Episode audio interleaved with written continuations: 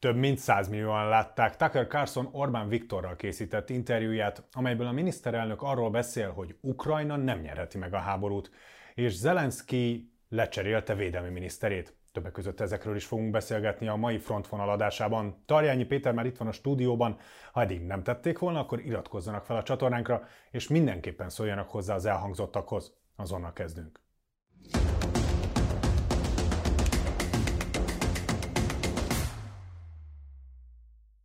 Szia Péter, köszöntelek itt ezen a héten is, is a stúdióban.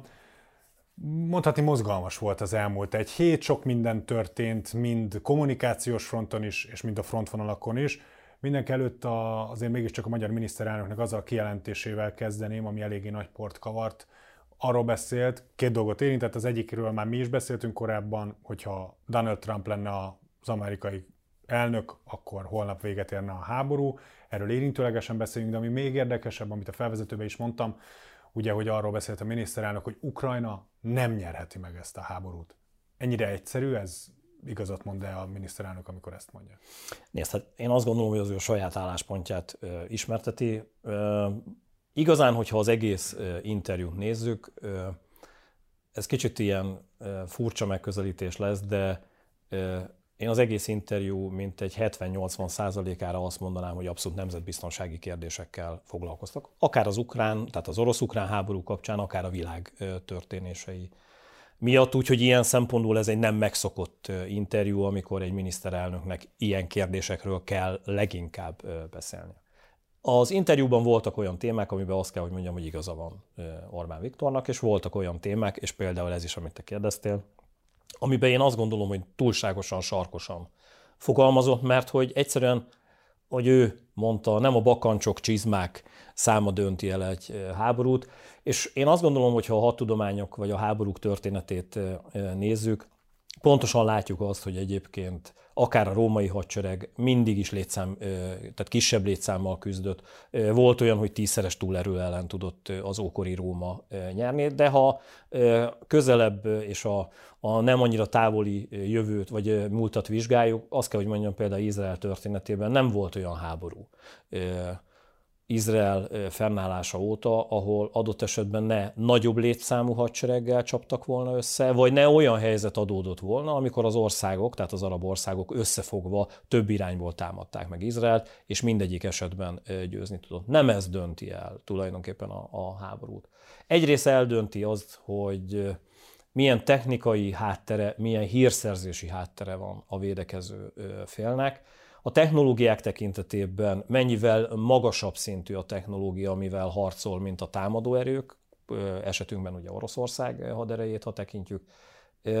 És hát nagyon-nagyon fontos, hogy a védekező fél, amelyik egyébként effektíve honvédő háborút folytat, milyen pszichés szinten, milyen fajta lelkesültség mentén harcol és áll ellen, és mennyire képesek az ő pszichés oldalukat szétzilálni a támadók. Azt kell, hogy mondjam, hogy ha ránézünk a történésekre, 2022. februárja óta döbbenetes az, ahogy Ukrajna képes ellenállni, egy sokkal-sokkal nagyobb haderőnek, mind létszám oldalról, mind pedig technikai oldalról. Nyilván ehhez a nyugat rengeteg dolgot hozzátesz, de azt nem vehetjük el, hogy egyébként kisebb létszámmal, kisebb gazdasági háttérrel képes Ukrajna most már másfél éve ellenállni Oroszországnak. Ebből automatikusan pont, hogy nem következik az, hogy az azt jelenti, hogy majd a számok törvénye alapján Ukrajna elveszíti ezt a, ezt a háborút. Én azt gondolom, hogy az lenne a helyes, vagy az lett volna a helyes megközelítés, ha, ha arról beszél a miniszterelnök, hogy ez egy nem lefutott ö, ö, meccs, nyilván ez idézőjelbe, és hogy a nyugatnak ez milyen erőfeszítéseket jelent, mert hogyha ilyen oldalról közelítjük meg ezt a témát, akkor én azt gondolom, hogy, hogy ez teljes egészében helytálló lenne. Csak, hogy én érzek egy, a miniszterelnök hozzáadásában egy, egy olyan megközelítést, amiről egyébként meg kérdezni is akartalak téged, hogy, hogy, hogy ugye, mivel Oroszország tömegpusztító fegyverekkel rendelkezik, hogy mi lehet az a végső pont, amikor végső elkeseredésében mégiscsak arról beszélhetünk, hogy Oroszország saját magát is hajlandó feláldozni, de nem veszíthet háborút. Tehát, hogy hol van az a, a határvonal, amikor, amikor, amikor már nekünk úgy is mindegy, és mi nem veszíthetünk. Már, mond, már mint mondják ezt az oroszok. Igen, tehát ott esetben, Nyilvánvalóan, hogy és, és hogyha azt feltételezzük, hogy ezért nem veszíthetnek. Nyilvánvalóan ez az a helyzet, amikor a NATO-val egy teljes egészében totális szembenállás történik. De már úgyis mindegy, mert látjuk, e, hogy nem bírják és, a és, és ilyen szempontból a NATO valahogyan katonai erővel közvetlenül megjelenik, mondjuk Oroszország területén. Egyszerűen az orosz doktrinában ebben az esetben kötelezően úgymond, vagy nem is kötelezően, tehát egy eldönthető módon, de nagy eséllyel taktikai atomfegyverek bevetése engedélyezett. Így van fölépítve az orosz doktrina. Tehát erről szól minden, és ezt egyébként az iskolában a katonai kadétok úgymond tanulják, hogy ha ez a helyzet beáll, akkor nyugodtan Oroszország ehhez a fegyverrendszeréhez hozzányúlhat. Az, hogy Ukrajna esetében ez mikor következne be, Nyilván vannak vörös vonalak, ez több esetben egyébként Medvegyev és Putyin is jelezte, hogy a Krimfélsziget nem visszaadható. Tehát ez lehet egy vörös vonal, hogy olyan fegyverrendszert vessen be Oroszország, amit egyébként mindenki úgy gondol, hogy nem tenné meg. Viszont, ami nagyon érdekes, hogy Ukrajna ezzel kapcsolatban körülbelül négy vagy öt hónapja arról kommunikál, hogy ebben az esetben sem tudják elképzelni, hogy egyébként Oroszország atomfegyverekhez nyúlna. Nyilván ez egy eldöntentő kérdés, ezt nem kéne firtatni, és én továbbra is azt mondom, hogy egyébként abban az esetben, ha Ukrajna tényleg eh, végrehajt egy áttörést, és eljut az Azovi tenger térségébe, és ketté szakítja Donbass, Luhansk, illetve a Krémfélszegetet az oroszok utánpótlási szempontrendszeréből, ott lesz azért egy nagyon kemény beszélgetés az Egyesült Államok, NATO vezetői, illetve Ukrajna vezetése között. Az, hogy Ukrajna most azt kommunikálja, nem kommunikálhat mást, hogy ők elmennek, és a területi integritás és mindent, a 2014 előtti határokat visszaszerzik. Tehát ez egy mondás, ez egy politikai kommunikációs mondás. Abban az esetben, hogyha az áttörés megtörténik, ott azért a nyugat oldaláról lesz egy újra áttekintése, úgymond ennek a helyzetnek, pont azért, amit te mondasz, Igen. hogy ezt el, el lehessen kerülni. Tehát még véletlenül se legyen egy olyan helyzet, amiben ténylegesen egy hatalmas nagy atomarzenállal rendelkező hatalom úgy dönthet, hogy taktikai atomfegyvert vet be. Ezt nyilván akkor végig fogják gondolni, nem tartunk ö, még itt. És egyébként van egy logikai bukfenc, ez is érdekes, amit kérdeztél. Mert egyik oldalról azt mondja a miniszterelnök úr, hogy nem nyerheti meg Oroszország, vagy Ukrajna ezt a háborút, mindenképpen Oroszország fogja ezt megnyerni, de közben azt is elmondja, hogy egyébként Oroszországnak semmi esélye hagyományos fegyverek tekintetében a NATO-val szemben, mert hogy láthatjuk, hogy egyébként nekifutott tavaly februárban Oroszország úgy ennek a háborúnak, hogy egész Ukrajnát képes lesz elfoglalni, ehhez képest Kijevet sem voltak képesek bevenni. Ami azért érdekes, mert ez annyiban logikai bukfenc, hogy ha erre ténylegesen, és egyébként ténylegesen nem képes Oroszország, akkor miért gondoljuk azt automatikusan, hogy Ukrajna nem képes ezt a háborút megnyerni, hiszen a NATO teljes egészében a háta mögött áll, és úgymond támogatja Ukrajnát. Én azt mondom, ahogy eddig is, hogy az elkövetkező egy év lesz nagyon kritikus, nem hiszem, hogy az elkövetkező három-öt hónapban ez a háború befejeződne, vagy hogyha befejeződik, akkor én örülnék neki a legjobban, tényleg. De a háború folytatódni fog, és ebben az egy évben fogjuk látni azokat a lépéssorozatokat, aminek keretében látható lesz valójában, hogy mi az, amit a nyugati világ, mi az, amit Ukrajna, és mi az, amit Oroszország hajlandó elfogadni egy békekötés szempontjából. És mi zajlik jelen pillanatban a frontvonalakon? Ugye a legfrissebb hírek arról szólnak, hogy Zaporizsia térségében az ukránoknak sikerült azért sikereket, részsikereket elérniük. Ugye az első vonalon átjutottak, már most már a második vonalon könnyebben haladnak. Ezt ők mondják. Ezt ők mondják, igen, de azért nem kevés aknamezővel, illetve ugye még akadályjal találják magukat szembe.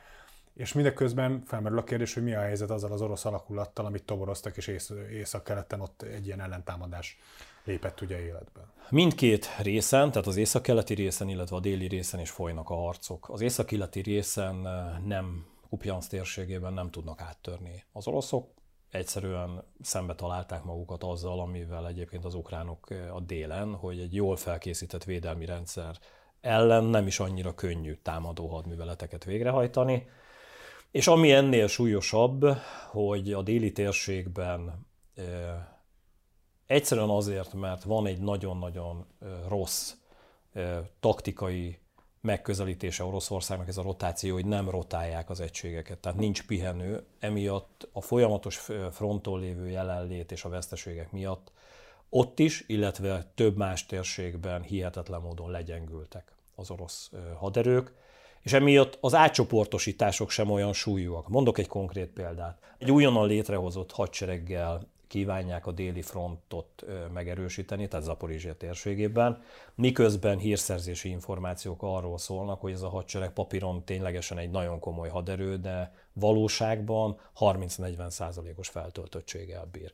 Egyszerűen egy ilyen erővel nem tudsz egy jól felkészített rohamdandár csoport ellen hathatósan harcolni, arról nem beszélve, hogy egyre több hír szól arról, hogy próbálnak olyan szerződéses katonákat toborozni, akik egyébként volt szovjet tagköztársaságokból származnak, és elsősorban vendégmunkásként tartózkodnak Oroszország területén, egyszerűen azért, mert ezzel próbálják az orosz társadalmat. Ugye Örményország, Kazasztánról szól a legtöbb. Így van, meg az üzbégekről. Igen.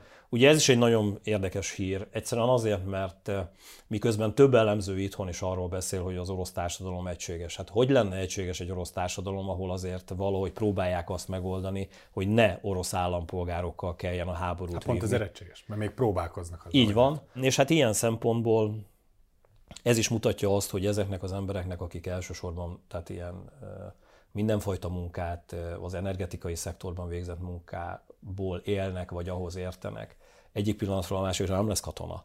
Tehát attól, hogy papíron ő aláír egy szerződést, és kap egy fegyvert, kap egy egyenruhát, és ebbe a hadseregbe megjelenik, hát hogyan fog ő szembenézni egy olyan ukrán katonával, aki egyébként vagy harcedzett az elmúlt 18 hónap miatt, vagy valamilyen fajta képzést kapott a nato és jól felszerelt. Viszont hát ugye te magad mondtad, hogy a háborút a tartalékosok döntik. Így van. Tehát adott esetben, ha ezek eljutnak egyfajta kiképzésig, egy alapkiképzést, hogyha meg, meg, megkapnak fegyvert és lőszert, akkor lehetnek akár ők a mérleg nyelve. Csongor, ebben igazad van, csak azt látjuk, hogy itt nem kiképzést kapnak, hanem a szerződés aláírását követően két-három héttel megjelennek a fronton. Ez pont arra elég, hogy ilyen ember hús darálóban, most bocsánat, hogy így fogalmazok, megvan a háttér és lehet őket küldeni, de ezeket a katonákat, most nevezzük így, ezt idézőjelbe teszem, egy jól kiképzett ukrán katona megeszi. Tehát, eh, és igazad van abban, hogy van a mennyiségi eh, fölény, de meddig lehet ilyenfajta húsdarálós megközelítéssel ebben a háborúban operálni? És azt ne felejtsük el, hogy egyébként eh, érkeznek fejlett fegyverrendszerek, még fejlettebb fegyverrendszerek Ukrajna oldalán, ami nyilvánvalóan Ukrajnát egyre jobb pozícióba hozza. Zelenszky elnök lecseréli a védelmi miniszterét, Láttad-e ennek valamilyen konkrét okát, hogy erre miért volt szükség, hogy miért tette meg ezt a lépést, illetve ami számomra legalábbis még érdekesebb, hogy nem egy harcezzett tábornokot, vagy valami olyan szemét, aki egy háborúból jól felkészült valaki tesz a helyére, hanem lényegében egy hivatalnokot. Ez bontsuk ketté, tehát hogy egyrészt ugye a legutóbbi adásban, ha jól emlékszem, pont a korrupcióról, vagy az elő, azt van, megelőző adásban pont a korrupcióról beszélünk. Ugye a leváltott ukrán védelmi miniszterhez kapcsolódóan idén év elején felröppent, hogy több olyan beszerzés volt, ahol nem voltak, nem voltak annyira tiszták. Érintett a... volt ő is Igen, viszont ami nagyon érdekes, hogy év elején ugye már hozott egy ilyen döntést, tehát szó volt arról, hogy váltja őt, leváltja őt Zelenszky, ennek ellenére valahogyan mégis lehetőséget kapott. De úgy látszik, hogy ezzel a lehetőséggel vagy nem tudott élni, vagy egyszerűen az volt, hogy volt egy egyeztetés, amiben egy további fél évet, nyolc hónapot neki így végig kellett csinálni. Ez szakmailag olyan szempontból lehet érthető, hogy kvázi az ő vezetésével történt az ukrán haderő felkészítése a mostani nyári offenzívára, ami eléggé zötyögősen halad, tehát hogy nem annyira egyszerű, de ténylegesen vannak részsikerek, és egy ilyen helyzetben miért jó egy hivatalnok? Egyszerűen azért, mert a hivatalnok, ha jó hivatalnok pontosan tudja azt, hogy hol vannak a határai. Egy miniszteri pozíció nem biztos, most lehet, hogy ez is furcsa lesz az, amit mondok, hogy jó, ha katonai képzettséggel rendelkező személy tölti be. Mert hogy egy miniszter elsősorban politikus, és elsősorban abban fontos az ő tevékenysége, hogy a politika által megfogalmazott célokat hogyan tudja közvetíteni, illetve kikényszeríteni, behajtani a katonai vezetésen. A katonai vezetésnek most már olyan tapasztalata van az elmúlt évek, tehát 2014-től kezdődően az oroszok elleni háborúban, hogy én azt gondolom, hogy azt egyetlen egy politikus nem tudja überelni. És ami nagyon érdekes, hogy attól, hogy valaki jó katona, még nem biztos, hogy jó politikus lesz. Tehát lehet, hogy pontosan az a fajta kommunikátori, moderátori tevékenység, amiben a politika és a, a hadsereg között jól tudnak közvetíteni, ezt egy politikus sokkal jobban el tudja végezni, mint egy sarkos katona, aki hozzá van szokva ahhoz, hogy az utasításainak engedelmeskednek, és kvázi bemegy az elnökhöz, és közli azt, hogy mi az, amit az elnöknek meg kell adnia. Tehát, hogy ez, ez, ez, ez nem tud így működni. Tehát ilyen szempontból attól, hogy valaki hivatalnok, még nem biztos, hogy rossz vezető lesz. A másik nagyon-nagyon lényeges, hogy a hivatalnoki rendszerben az elmúlt években a korrupció elleni harcban Zelenszkijék nem mondom azt, hogy rendet tettek, de azért, hogy mi az elvárás, azért a top hivatalnokok most már tudják. Nagyon komoly hivatalnokokhoz nyúltak, oligarchákhoz, pont a korrupció kapcsán. Mint láthatjuk, itt is felröppent, hogy lehet, hogy a védelmi miniszternek ezért kellett távoznia. Tehát végigcsinált még 8 hónapig valamit, de egyébként nem bocsájtották meg neki azt, amiben érintett volt.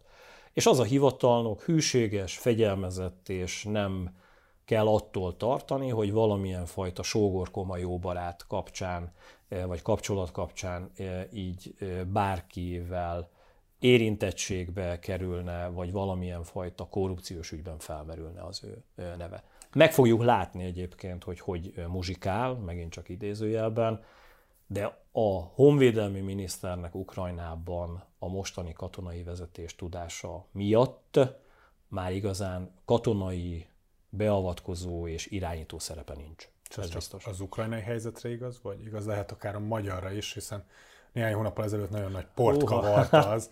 Most ne arra, hogy muszáj így kiszólnom ebből a történetből, mert néhány hónappal ezelőtt nagyon komoly port kavart egy interjú, amit egy elbocsájtott katonával csináltak az interneten, és ott ugye ő azt mondta, hogy a magyar honvédelmi miniszternek a Call of Duty-hoz hasonlították, hogy annyi háborús tapasztalata van, amennyi ott van szükség. Viszont az általad elmondottak alapján nekem is ez lenne a dolga. Ez így van. Tehát, hogy ebben az esetben te az én szememben most név nélkül, de egy ilyen pozícióban lévő politikust, aki miniszterként kell helytálljon, megvédtél. Én azt gondolom, hogy ez abszolút szakmai megközelítés, tehát hogy ebben igazán politikai hovatartozást ne keressünk, tehát én azt gondolom, hogy egy honvédelmi miniszternek nem szükséges katonának lenni. Sehol a világon. Tehát az más kérdés, hogy nagyon-nagyon törekednie kell arra, és el kell fogadni bizonyos szabályokat, ami egyébként a magyar honvédséghez kapcsolódóan sajnos nem működik. Ez ugyanaz, mint úszni nem lehet tanteremben megtanulni. Úszni úgy tudsz megtanulni, hogyha mész az úszodába sokszor, és edzel.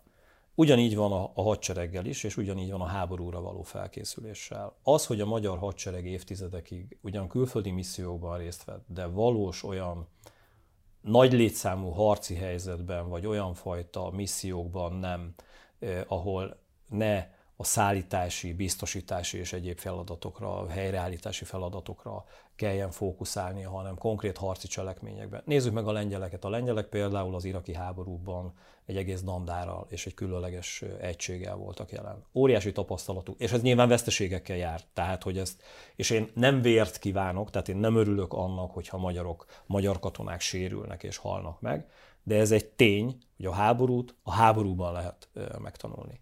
És igazán én azt hiszem, hogy ez az egyik fő ismérve annak, ami miatt a magyar honvédség nem jól muzsikál az elmúlt évtizedekben. És ez nem Fidesz probléma, ez minden kormány, eddigi kormányzó erőnek probléma, mert kiépült egy olyan fajta vízfej rendszer, ahol nem elsősorban a katonai tudás, nem elsősorban a katonák a fontosak, hanem egy, egy ilyen furcsa rendszer, amiben hát ott vannak úgymond a, a katonák, és, és el tudják mondani papíron és bizonyos gyakorlatokon, hogy ők képesek végrehajtani feladatokat, de egyébként háborús helyzetben, olyan háborús helyzetben különösen, mint amit most látunk Ukrajna és Oroszország között, nagy valószínűséggel egyáltalán nem. De akkor véleményed szerint ez nem azon áll vagy bukik, hogy katona a honvédelmi miniszter egy adott ország ez, vagy sem? Ez attól függ, hogy a politika helyén kezeli a hadsereget. A politika felmer vállalni adott esetben olyan helyzeteket, amikor a társadalom felteszi kérdésként, hogy miért küldjük a katonáinkat például háborús övezetekbe, és hogy ezt határozottan meg tudjuk válaszolni, hogy egyébként a hadsereget nem egy katasztrófavédelmet segítő, vagy a rendőrséget segítő alakulatként tartjuk számon, hanem ténylegesen fontosnak tartjuk az ország védelme szempontjából, és ahhoz, hogy az ország komolyan vehető lehessen a világ bármelyik porondján, arról nem beszélve, hogy Közép-Európában mindig is hát számított az erő, és igazán ezt mutatja meg ez a háború is, hogy ha az ember erőpozíciójából nem tud fölmutatni semmit sem, akkor nagyon-nagyon-nagyon komolytalannak tartják a tárgyaló partnerei. Több diplomáciai botrány is volt az elmúlt egy héten. Ebből az egyik az az, hogy egy orosz tizedikes, tizenegyedikes tankönyvben lényegében az 56-os forradalom kapcsán hát elég érdekes állítások jelentek meg, amelyek szerint hiba volt kivonulni az orosz, tehát hiba volt később kivonulni az orosz hadseregnek, illetve talán fasisztának nevezték a magyar felkelőket, és ez hát diplomáciai szempontból eléggé görbetükröt tart a felé, hogy az oroszok mit gondolnak Magyarországon. Én azt gondolom, hogy azt nem érti itthon a magyar politika, a kormányzati politika, hogy tehetünk gesztusokat, mármint Magyarország. Közelíthetünk például akár az orosz-ukrán háborúhoz óvatosan, korrektül, ahogy mi, mármint a magyar kormányzat korrektnek gondolja. De egyébként az a fajta nyugatellenesség, amit többször megfogalmazott Vladimir Putyin is, Medvegyev is, és ami egyébként a teljes orosz apparátust kommunikációs oldalról, gazdasági és katonai oldalról áthatja, Ebben nincs különbség a nyugat megítélésében Magyarország tekintetében. Egyik nap fogalmaztam úgy, hogy mi azt gondoljuk, hogy barátok, tesók vagyunk Oroszországnak, miközben ez korán sem igaz. Pontosan erre bizonyíték ez a, ez a tankönyv. És az, amit a háború kirobbanása előtt 2021. decemberében egy nagyon komoly hivatalos anyagban megfogalmazott Oroszország, amiben azt gondolta és úgy érezte helyesnek, ha a Balti-tenger térségétől az Adriai tenger térségéig, tehát ez Lengyelország, Szlovákia, Csehország, Magyarország, tehát ez az egész vonulat tekintetében megfogalmazott, hogy vonuljon ki a NATO. Tehát, hogy ezt a fajta terület egységet úgymond orosz felhatóság alá tartozó területként gondolja, ütköző zónaként gondolja, és amikor ilyet olvasunk egy tizedikes, tizenegyedikes tankönyvben, mert nem csak tizenegyedikes, hanem most már kiderül, hogy egyes részei a tizedikes tankönyvben is megjelennek, mutatják azt, hogy egyébként Oroszország a nyugat szempontjából nem tesz különbséget Magyarország tekintetében. Ez azért nagyon-nagyon kemény, mert ez mutatja meg azt, amit egyébként a többi NATO ország miniszterelnöke kormányzata ért hogy miközben van a háborúnak egy alapszintje, ami Oroszország és Ukrajna között zajlik, és hogy erre reagálni kell. Ennél sokkal-sokkal több dologról van szó. Egyrészt Kelet-Európa viszonyrendszere Oroszország tekintetében. Ez a második szint. A harmadik szinten az Európai Unió és Oroszország kapcsolatrendszere. És a negyedik szinten egyáltalán a nyugati világ Kína, Oroszország, és ami a tömbösödés, tehát igazán kelet és nyugat összecsapásáról beszélünk. És miközben Európa és a NATO vezetői, katonai vezetői is ezt az, ezt, ezt, ezeket a szinteket, tehát mind a négy szintet látják. Itthon valahogy megragadunk mindig ennél az első színnél, és elkezdünk ilyen kijelentéseken vitatkozni, úgymond, hogy most akkor a csizmák száma fogja eldönteni ezt a háborút. Ennél sokkal többről van szó, és egyébként ezért mondom azt, hogy több esetben már neked is fogalmaztam, hogy egyfajta civilizációk közötti küzdelemről is beszélünk, és a civilizációk küzdelmében ez a tankönyv bizonyíték arra, hogy valójában Magyarországot egészen másként látja az orosz vezetés. De közben pedig a másik oldalon sem állunk túl jól, hiszen Kárpátalján munkácson egészen Ebbe pontosan egy, egy évnyitó ünnepségen, egy két nyelvű iskolában egyszerűen nem engedték a magyar himnuszt lejátszani a diákoknak. Két, két ezt hívják, úgyhogy két szék közé. Igazán én azt látom problémaként, hogy van, lenne munkánk. Tehát ez, amit például a Novák Katalin látogatása kapcsán is elmondtam, hogy, hogy nagyon-nagyon sok olyan lezáratlan ügyünk van Ukrajnával, amiben adott esetben egyetértek megint csak Orbán Viktorral vagy a Fidesz kormányzattal, nekünk van igazunk. Tehát elfogadhatatlan az. Igen, hozzá kell tenni, hogy mondjuk az Európai Unió annyira nem volt sarkos, karcos és kiálló, amikor ezek a problémák elkezdődtek még a háború előtt jóval felmerülni. Persze, tehát erről, erről beszélgettünk is, hogy egyébként a, a viszonyunk Ukrajnával nem most romlott el. Viszont kétségtelen tény, hogy pontosan az orosz tankönyv, pontosan a 2021. december végi orosz ultimátum, paktum, javaslat kapcsán. Jól látható, hogy egyébként Ukrajnára szükségünk van. Ukrajna olyan háborút vív, ami egyébként Magyarországnak hasznos olyan szempontból, hogyha Oroszország meggyengül, igazán Magyarországnak ettől, és nem csak Magyarországnak, Lengyelországnak sem, Csehországnak, Szlovákiának sem kell félnie attól, hogy az orosz érdekszféra kiterjesztése erőszakos eszközökkel, hírszerzési eszközökkel, diplomáciai eszközökkel megtörténne. Tehát ilyen szempontból Ukrajnával rendezni kellene a dolgainkat. És van olyan, amiben egyszerűen igazunk van. Tehát az elfogadhatatlan, hogy egy iskolában, egy nemzetiségi iskolában nem lehet eh, lejátszani a magyar himnuszt. Ez ugyanolyan elfogadhatatlan, mint egy másik hír, hogy Németországba megvernek egy kisgyereket azért, mert ukránul énekel. Tehát ezek sehol nincsenek rendben a világon. Ezért mondom azt, hogy ezekben a témákban első nyitó lépésként egy köztársasági elnök egyeztetése és látogatása teljesen rendben van, mert hogy ez a nyitó lépés, hogyha már ilyen sakfigurákkal beszélgetünk. Na de ezt követően szükség lenne a rendezésre. És ezért lenne lényeges, és ezért látom én azt, hogy, hogy furcsa lesz az, amit mondok megint, hogy minden mindennel összefüggés, és ez nem ilyen lóugrás, hogy az Orbáni interjú után e, erről is beszélnünk kell. Egy orosz győzelmet vizionáló miniszterelnökkel hogyan akarna Ukrajna, Ukrajna vezetője szóba állni. Tehát, hogy tudomásul kellene vennünk azt, hogy nem ennyire egyszerű Oroszország győzelme, tudomásul kellene venni azt, ami a leglényegesebb, és amit egyébként Or- Orbán Viktor is megfogalmazott, hogy Magyarország nem lesz Oroszországgal határos. Nem tudja Oroszország elfoglalni teljesen Ukrajnát, ami azt jelenti, hogy fel kell készülnünk, akár tetszik, akár nem, hogy Ukrajnával együtt kell élnünk, együtt kell dolgoznunk. Ez pedig azt jelenti, hogy rendezni kell velük a dolgainkat, hogy ne fordulhasson ilyen elő, mert ez egyébként tényleg nincs rendben.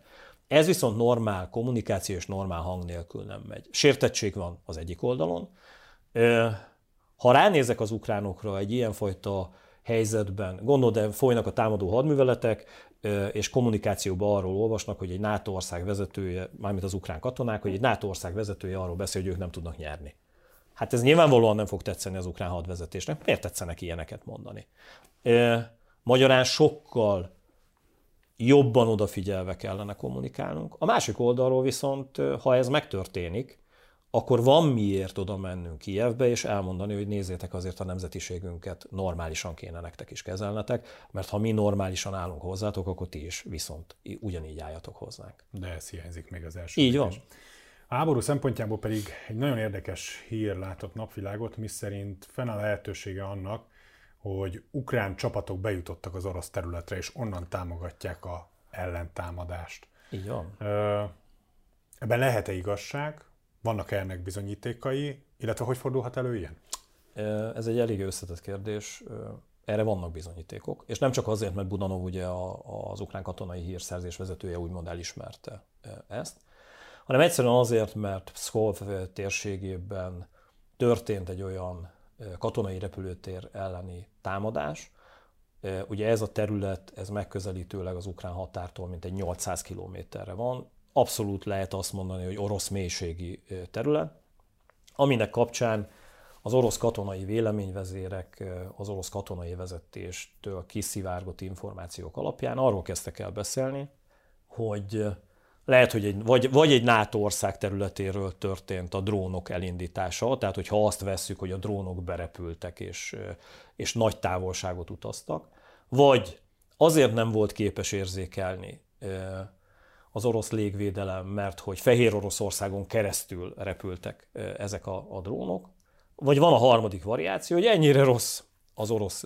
légvédelem, és ténylegesen képes arra Ukrajna, hogy végrehajtson 7-800 kilométeres távolságból ilyenfajta bonyolult manővereket, nem egy drónnal, hanem tucatnyi drónnal. Aztán utána jött a, a döbbenetes felismerés, hogy egyik sem igaz, tehát nem NATO ország területéről mentek a drónok. A fehér oroszok nem voltak bénák, tehát nem rajtuk keresztül, és egyébként az orosz légvédelem sem, tehát nem az történt, hogy 800 kilométert repültek a, az ukrán drónok, hanem a repülőtértől néhány kilométeres távolságban egy működő ukrán különleges egység valahogyan katonai drónokat a területre szállított, ami azért nem kis teljesítmény. Hát gondold el, hogy logisztikai szempontból azt megoldani, hogy orosz mélységi területre drónokat bevigyél, ami nem egyszerű megfigyelő drón, hanem harci drón, ami azt jelenti, hogy robbanó anyagokkal Itt mekkora van. alakulat létszámról lehet szó, nagyságrendileg? Hát én azt mondanám, hogy egy ilyen 10-20 fős alakulat, amelyik egy ilyen akciót végre tud hajtani. De több ilyen akció történik Oroszország területén. És befejezve, bocsánat, ezt a, ezt a gondolatot. Képes volt ez az egység, tehát néhány kilométeres távolságból megtámadni a repülőteret, ami ugye azért nem bonyolult olyan szempontból, mert azokat a 7-800 kilométeren elhelyezett orosz légvédelmi rendszereket így egyszerűen kikerülték, mert hogy valahogyan oda jutottak, tehát nem vették őket észre. És egyébként, ami a legnagyobb blamás, végrehajtva az akciót, az egész akcióról közvetíteni tudtak kommunikációs csatornákon keresztül real-time Ukrajnába, ami egyszerűen azért volt lényeges, mert a közösségi médiában, a nemzetközi médiában egy pillanat alatt ott voltak kína hírek, hogy mennyire vételenek az oroszok. Ez az egyik hír.